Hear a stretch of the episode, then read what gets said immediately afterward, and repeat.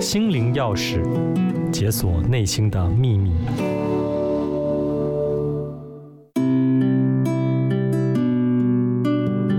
各位听众朋友好，我是翔宇身心诊所的心理师洪玲。相信很多人一定都有睡不好的经验，有时候明明没有什么压力，可是晚上就是睡不着觉，或是有时候明明已经身体感觉很累了。但是脑袋里面的思考就是停不下来。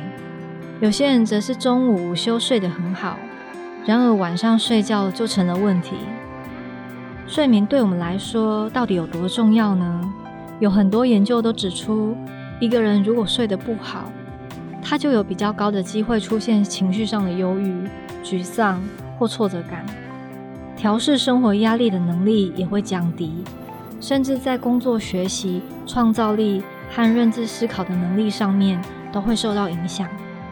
如果你有失眠的状况呢，首先睡觉前记得把全部的光源都关上，包含小夜灯、手机的光源等等，因为这些光其实都会阻碍我们睡眠激素的分泌。晚上睡觉前一个小时，尽量让大脑放空，在这段时间里面呢，搭配可以让自己放松的事情，例如洗个舒服的澡。听听你会放松的音乐，看点闲书，做一些放松伸展的运动，都可以帮助你待会入睡的时候能够更顺利。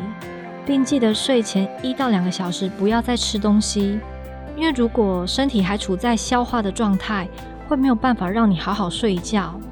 假如躺在床上超过半小时还是睡不着觉，那就起床做些静态放松的事，等到觉得累了，再躺回去睡觉，避免让躺在床上的这个行为成为睡前的压力。